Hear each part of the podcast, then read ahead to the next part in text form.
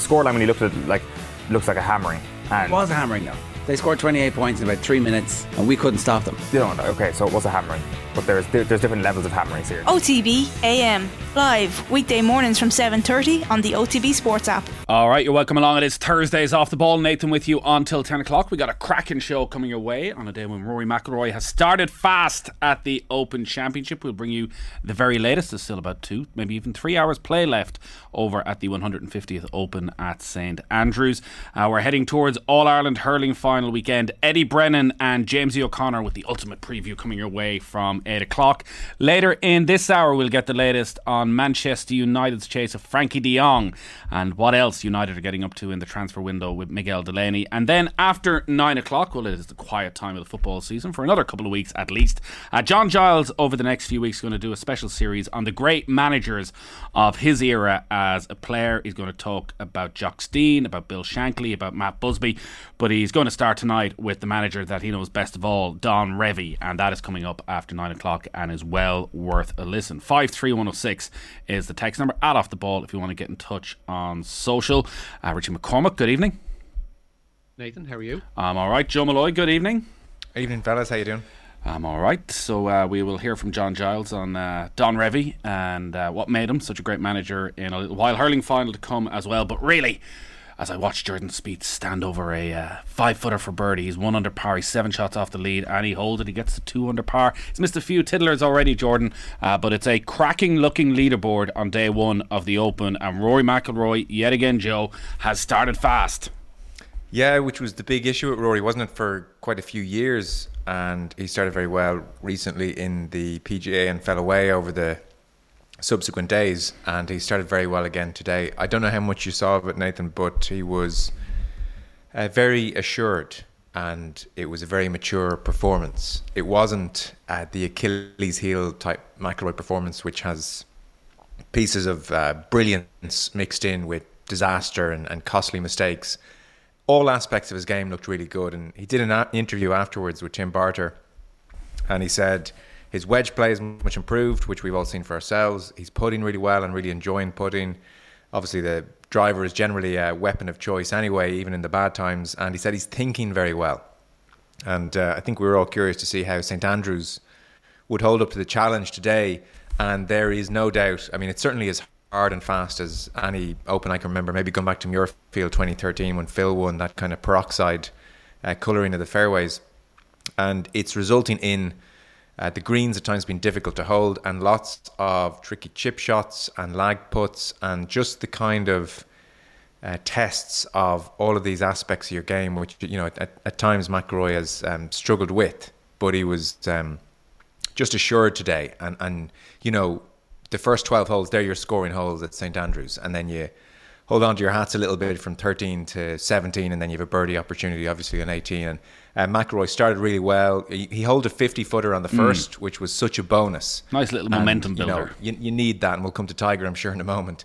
Uh, so, you know, hold the big one, and it was just uh, very, very, very steady. And steady was the word steady was the word McIlroy used afterwards. So it's exactly what you want from him, and, and it's just a more mature Rory McIlroy, I think. Yeah, and he's coming into this in really good form. Had that big victory at the Canadian Open where he held off Finau and Thomas. He has performed well in all the majors. Obviously, when you're Rory McIlroy, you don't win them, but he's given us a little bit of everything at the majors this year. You know, there's been no first round blowouts, any of that sort of stuff. Uh, and it feels, with his history at St Andrews, you know, 2010 he starts with a 63, gets unbelievably unlucky with the weather in the second round. That's not going to happen this time. Didn't play in 2015. And when you hear Jordan Spieth earlier in the week talking about his worry as it was, I think, that this would just be a wedge game, that that's what will be decided upon. Like immediately, bizarrely now, when you think of McIlroy, that's what you think about. His wedge game is so good over the past few months, and like his putting is massively improved as well. So a 55 footer, as we learned at the K Club, Joe, in the pro am, you know, when I missed that three footer for double bogey on the first, momentum is key in these things. it sure is, uh, and he had so many tricky puts today. You know. Um, even on the 17th, for instance, jumps to mind because it's such a difficult hole. It was one of the few greens he didn't hit when he really should have because he bombed a drive up the right hand side 17, gave himself a lovely angle, missed the green, and just had a very tricky putt and left it stone dead. And he's holed uh, lots from five, six, seven, even eight feet to keep momentum in his round, and, and his lag putting has been like exceptional. And there were one or two chips that were exceptional as well. I think he's always an underrated uh, chipper of the ball, but he had one phenomenal um, chip where all he could do was yeah, flop it as high as he could and bring it down, and he and he duly did it. You know, under considerable pressure, I'm sure. So. Um, yeah, it, it, it looks really good, and there's a long way to go. And like we all know, McIlroy's Achilles' heel has been that he does have quite often a wayward nine holes, and the you know gifts the tournament. But um, yeah, there's something very promising about his body language and, and, and the way his game is, is stacking up. There's no weakness. You're not you're not kind of we've all had the experience I think if you're if you're hoping to see McIlroy do well of just being worried over certain shots or certain scenarios. But um, I don't know. He, he, he, looks like a fella who's very keen to avoid a big number so far, and, and mm. that's very important today, obviously. It's a it's a good leaderboard. So Cameron Young, who was a real factor in the PGA, shot 64. There was no 59s. There was nothing really to worry about in terms of the course being destroyed. Now there's obviously a lot of very low scores and a lot of players under par, uh, but yeah. n- nothing that would question you the future of golf at St Andrews in the first round. I think the wind was uh, maybe a bit stronger than they were predicting earlier in the week, uh, but there's still a long way to go. I it's funny. I often think the first day of the Masters is the best day of golf of the year, but it's more the anticipation because you're building up to it for eight months. The first day of the Open, even for you, Richie, this is as good as it gets. Half six this morning, Paul Lawrie's out there teeing off, and they're still going to be there in two hours' time, and it just gets better and better. Yeah, seeing um, young David Carey's uh, what you call it round is only halfway done.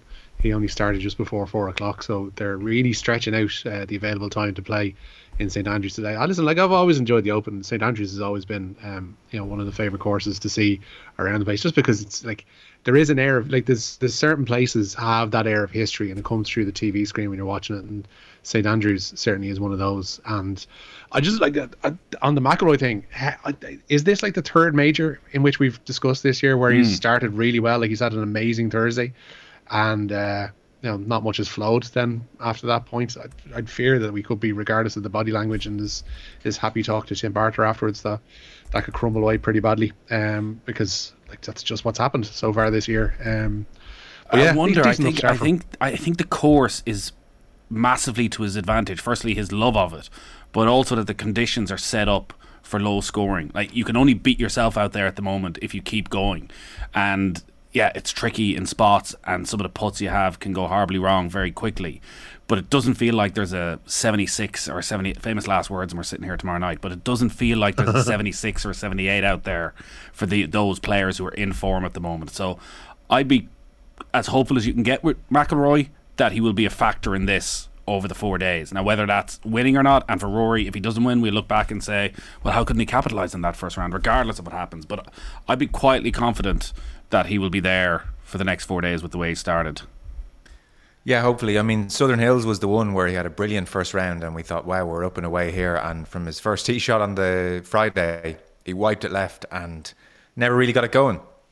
So the possibility is always there. And, uh, you know, he's a mercurial genius and all that. So uh, there is the question mark. There'll always be the question mark. And um, the one thing is the course, like, it's funny that the scores obviously are very low, and, and um, the only defense they had today were very difficult pin positions, and the pin positions were very difficult. So it was kind of a curious experience watching a lot of it today, in that none of the holes felt easy around the greens. There were difficult pin positions right on top of slopes or you know on cliff edges, and it, geez, if your ball rolls another two feet, you're in trouble. And there were lots of very difficult, precise shots required in. So it never felt comfortable for any of the players, and yet they're also bloody good. That the scoring mm. is, is is phenomenal, you know. So uh, I think just that McIlroy called the course fiddly afterwards. You know, he was saying that um, he's never known it, his ball to travel as far because it is so hard, and uh, I think that's almost putting a certain um, discipline on him and, and, and sharpening the mind and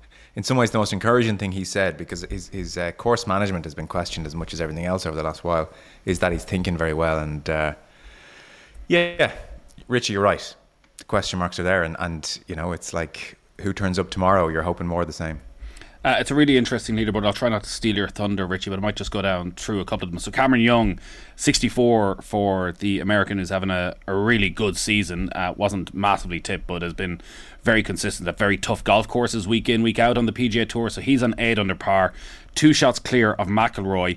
Cam Smith, who is the Players Champion, who put himself with a brilliant chance of winning the Masters and went in the water on 12. Uh, wouldn't be a surprise at all if he's a factor over the weekend. He's on 5 under par. Uh, the best scoring so far, and this is going to be interesting in the next couple of hours, the best scoring so far is from that morning wave, and generally the winds pick up a bit more in the evening. The course dries out even more, and I think that'll definitely be a factor for the guys who are starting later but it's a really good quality leaderboard already. You've got Westwood there in the group on four under par. Viktor Hovland is in that group as well. Scotty Scheffler, the world number one's on four under par, uh, so he's in a tie for fourth. He's still got two holes left to play. Uh, Ian Poulter was at 155 feet for eagle after being booed. After being booed on the uh, mm. on his opening tee shot, uh, which I suspect was quite a shock for Poulter. He's on three under par. Bryson uh, able to unleash is on three under par as well, as is Xander Schauffele, who's obviously the hottest player in the game, and Dustin Johnson. Very good, Xander Schauffele. Mm. Uh, he's going for well four wins in a row if you include the JP Pro Am. Uh, Ronan Mullarney, three under par now. Galwegian who shared the private yeah, jet over. The shared the private jet with Bryson. Uh, well, remember last time Paul Dunne what he did at St Andrews and uh, got all of our hopes up. So like Ronan Mullarney is having uh, the day of his life, I think it's fair to say. Uh, so he's only halfway through his round, so he's not going to be finished for well, it'll be half nine by the time he's done. But on three under par, uh, listen, you make the cut on your open debut, you're going to be happy, but give yourself a chance. So he's right there. We'll keep a close eye on him over the next couple of hours. Harrington is going well, two under par after 13. Uh, Jordan Spieth, two under par after 12. So all these players uh, under par, six behind the leader, but uh, a long way to go. As you go through it, Rahm and Cantlay on one under par, Phil Mickelson on level par, Shane Lowry and Justin Thomas in that group on level par as well. David Carey, he's just played the 10th. Uh, he is on level par, and Seamus Power on one over. So already you see a lot of those players who are the best in the world, who are the form guys, starting to gather together at the top of the leaderboard. It is going to be a brilliant three days. Yeah, Lowry started with a double bogey on the mm. second, and then he another bogey in the fourth. He was suddenly three over, and his playing partners were all under par. It was could have went either way. Actually, he did really well to rally and just get par. I mean, it probably it give, it already gives him lots of work to do to get back into contention, but it could have been um, worse. And then I suppose we're burying the lead in some respects. The whole build up is about Tiger Woods and the um, atmosphere in the first tee is amazing, and he hits them down there, and you think no problem. And just at the end, you see it just fall into a divot. And um, I mean the divot's unfortunate, but these players are good enough to deal with that and, and hits down steep in it. And, and, and um, you know, it, it's still a bad second shot ultimately, but he was unlucky to be in a divot. And uh, he, he caught, I mean, I must have got too much of that sand first, and it, it didn't even cross the burn. I mean, it was one bounce and into the burn. And then he had a lovely um, chip shot from the drop, and he had about maybe four feet to five. And you can think, well, that's okay. And he missed that four footer, and suddenly it's a six. And you know, he w- he was walking down the fairway after it in a second into the water, and he just had this pained expression, just a sense of my whole year has been about St Andrews. All my prep has been about St Andrews. The last couple of weeks, I've practiced incredibly hard. By all accounts, the last few days around Ireland, he was practicing incredibly hard, and Ballybunion here and back for more practice at Adare. And you know, the first bloody hole, and mm. you're just thinking, Ugh and um, some of the air went out of even the TV commentary. You know, the, the, like there was this hope that Tiger could give everyone a box office Thursday afternoon, and it's kind of gone from bad to bad. You know. Yeah, he's five over par now. Uh, he had gone to six over, got a birdie, but he is still in five over par. He's just playing at the 13th. He's got a tap in for par there, but already it does, looks highly unlikely uh, that Tiger will make the cut. I got to say, uh, I was very surprised when I heard Lawrence Donegan tipping him for uh, not quite winning, but greatness this week, considering what we had seen at Adare Manor and how he was struggling to get around. But listen, maybe if he could make the weekend, I think that would uh, give everybody a little bit yeah. something. So uh, we're tight enough on time, I'm told. So Richie, we're going to tear through this news round if that's all right with you. Yeah, we'll jump over the Open then, since you've uh, spoken about it enough there. And we'll talk about the uh, Ireland team to play the All Blacks on Saturday. Head coach Andy Farrell making just one change for that third and deciding test in Wellington. Bundee Aki will partner Robbie Henshaw in midfield with Garry Ringrose missing out due to concussion. Keith Earls is named on the bench following Aki's promotion. After losing the second test, Ian Foster makes four changes to his New Zealand starting 15. There's also some changes on the bench. But Sam Whitelock returns to the second row following concussion issues with Nepo Laulala named at tight head. Scott Barrett reverts to the blind side. In the backs, David Havili replaces Quinn Tupaea in the centre, while Will Jordan's named on the wing. Farrell was asked this morning if the All Black struggles have been tied to their indiscipline so far in the tackle it's not it's not it's not for me to comment on the All Blacks. You know, it's up it's up to me to make sure that our guys understand what the rules are and whether you agree with them or, or not. Um, you've got to adhere by them, uh, and that's it. And you know, I think we can debate after this series is over. Um, you know, and as and as the Southern Hemisphere rolls over uh, into the Rugby Championship, we can debate uh, we can debate that debate that after this. But the rules are for us now are clear and uh, we make sure, and we always have done. To be fair, we're not a side that that really plays on the edge. Um, we're a side that um, uh, respects uh, um, being being disciplined so that we can't give the opposition um, an edge as far as that's concerned. It, it works both ways for some people. Some some love playing on the edge and, and putting the referees under pressure. Um, uh, we tend to be a side that, that likes to have a low penalty count, so therefore we can try and dominate um, um, territory in that in, in, that way as well. I'm brought to you with Gillette Labs for an effortless finish to your day. What are you expecting on Saturday morning, Joe? Ugh, I mean, fire and brimstone from New Zealand and physicality and a busy Wayne Barnes in the opening 25 minutes. Like, uh, you just would be absolutely certain that New Zealand are scratching their heads as to why Ireland have dominated the 20 opening 20 minutes in both matches. So they'll throw everything at Ireland in that first 20. Uh, you make them favourites because it's New Zealand and they're at home. You also give Ireland a huge chance. That's contingent on the usual um, checklist we have, starting with Johnny Sexton being fit. I mean, it's going to be absolutely um, enthralling. I, I, who can predict it? I mean, Brian O'Driscoll was on with us um, Wednesday. He said maybe New Zealand by kind of 10 point territory, but but equally, I mean, nobody would be shocked if Ireland do this. Um, incidentally, Andy Farrell will join Bob Dwyer as uh, the only coach to have beaten the All Blacks seven times. You know, it's kind of his own little personal piece of history there. He's an extraordinary record against them. Um, I don't know what I'm expecting in terms of result, but uh, the mother and father of All Black backlashes akin to, and I, and I hope we don't see something similar, but um, uh, Robbie Henshaw and the tackle at the Aviva Stadium after the win in Chicago jumps to mind. I think that kind of a reaction, it's it's unthinkable for them to lose this series, and so uh, they'll do whatever needs doing. I would think. You can't count his victories when he's an assistant coach or a defence coach as beating yeah. the All Blacks. Well, I'm, I'm I, I think we I think ah, come on, we give it to him. I think it to him. All I right. think we give it to him. It's pretty pretty. Uh, I mean, it's bloody hell. It's not bad, is it? Uh, so Europa League, our Conference League tonight, Richie. A couple of games on the way. Yeah, they're in past the hour mark in the Latvian capital where it's now Riga 1, Derry City nil. That goal this evening just past the half hour mark from Gabriel Ramos uh, for the hosts means Derry City now trailed 3 0 on aggregate. They'll be heading out. Uh, they're just underway at the showgrounds, not long underway, where Sligo Rovers are currently scores with Bala Town after 20 minutes played. Uh, there is a 2 1 aggregate lead for Sligo there. Italy, meanwhile, had to come from behind to rescue their first point of Women's Euro 2022. They drew 1 all with Iceland in Manchester.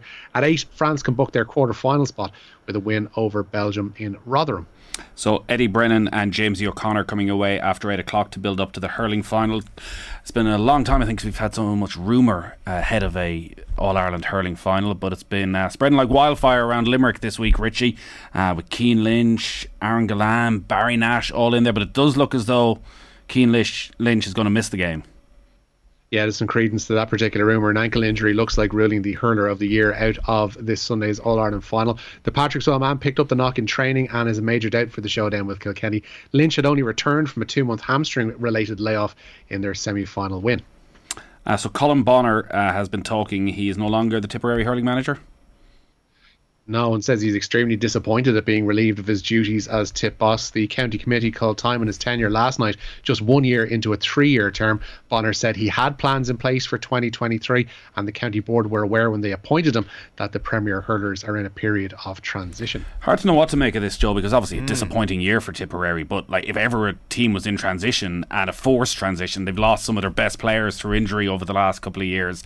Uh, it's been this tip side, and even the way it's been handled uh, where it's, it's, an amateur game. Do you just let him walk away if you know that he's not going to get the backing? But being relieved of your duties, it's not really a it's not really a GAA manager term. No, hell of a euphemism.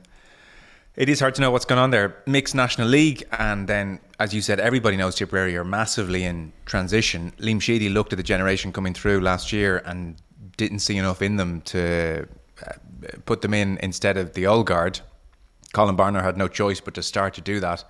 Look, it was a disappointing Munster Championship, obviously, and then it's not good when you can see 330 against Cork and Thurles in your final outing of the season and there's a very poor attendance, and that leaves a, a not a great t- taste in the mouth for obvious reasons. But um, the problem here is we'll, we'll never really get the rationale of the county board. I would love to know: Do county board officials in this kind of an instance do they ring up the senior players or some of the players and, and, and get a sense from them, or is it just they look at results and say not good enough?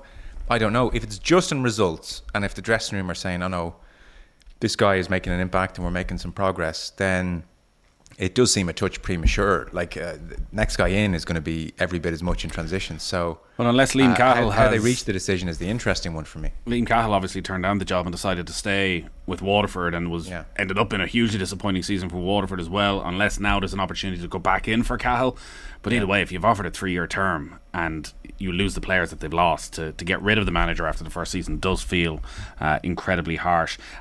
We're what ten days away from football final. Uh, both Kerry and Galway have been doing their pre-final media days. Richie.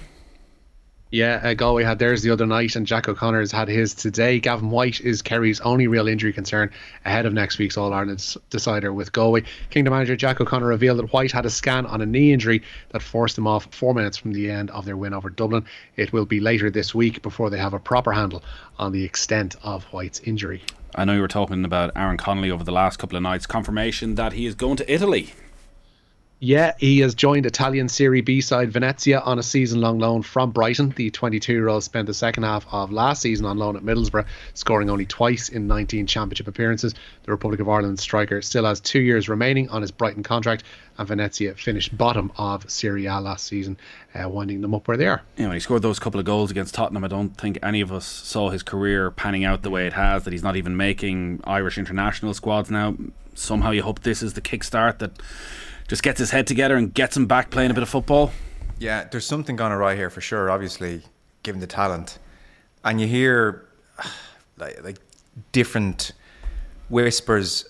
I mean, Shane Keegan, I saw recently on Twitter. I, I just saw a clip of him saying it's an it's perhaps an, uh, a, a question mark over his ability to take on information over his role and to carry out what a manager wants from him. There was definitely an Ireland game when Kenny started three of the youngsters up front in Dublin, where they were absolutely unhappy with his application, and he was hauled off at half time. So, whether that's attitude or an inability to take on information, or maybe a mixture of the two, look, this is now crunch time, 22 years of age. So, um, it's kind of worrying because, as you said, geez, when, I mean, the talent is there, and you, you score two goals in a Premier League game, and, and you put in some of the performances. Uh, this is definitely a backward step. So I think we're uh, touch cautious here. Or sorry, touch uh, worried here. Yeah, I think uh, there's been a reluctance t- for people to question his attitude because nobody's inside the dressing room. Everyone's, you know, it's, it's a lot of it's rumor, but definitely Yeah. you look at where his career has been, and there's no love lost really at any of the clubs he's moved on from uh, towards him. So he just needs to somehow look at some of the other players in that Irish squad. Look at Troy Parrott, who seems had a moment a year ago where he realised actually this could pass me by quite quickly, and has put the head down and is working incredibly hard, and is it looks as though he's going to get the best out of his career, whether it's at Tottenham or somewhere, but is going to make the most of this chance that. You really want Aaron Connolly just to go score some goals, play every week, and just be a you know quiet member of this Irish squad who comes in and does a job, but it feels a bit away at the moment. Uh, we're going to talk to Miguel Delaney in a moment on the latest on Frenkie De Jong, uh, but the Tour de France to finish us up, Richie. Yeah, 22 year old Tom Pidcock has become the youngest ever stage winner on the Alpe d'Huez. The Ineos Grenadiers rider was the first across the line on stage 12 of the Tour on Bastille Day, having been part of an early breakaway with Chris Froome today. Jonas Vingegaard retains the leader's yellow jersey with a 2 minute 22 second lead over the reigning champion Tadej Pogacar. All right, great stuff as always, Richie.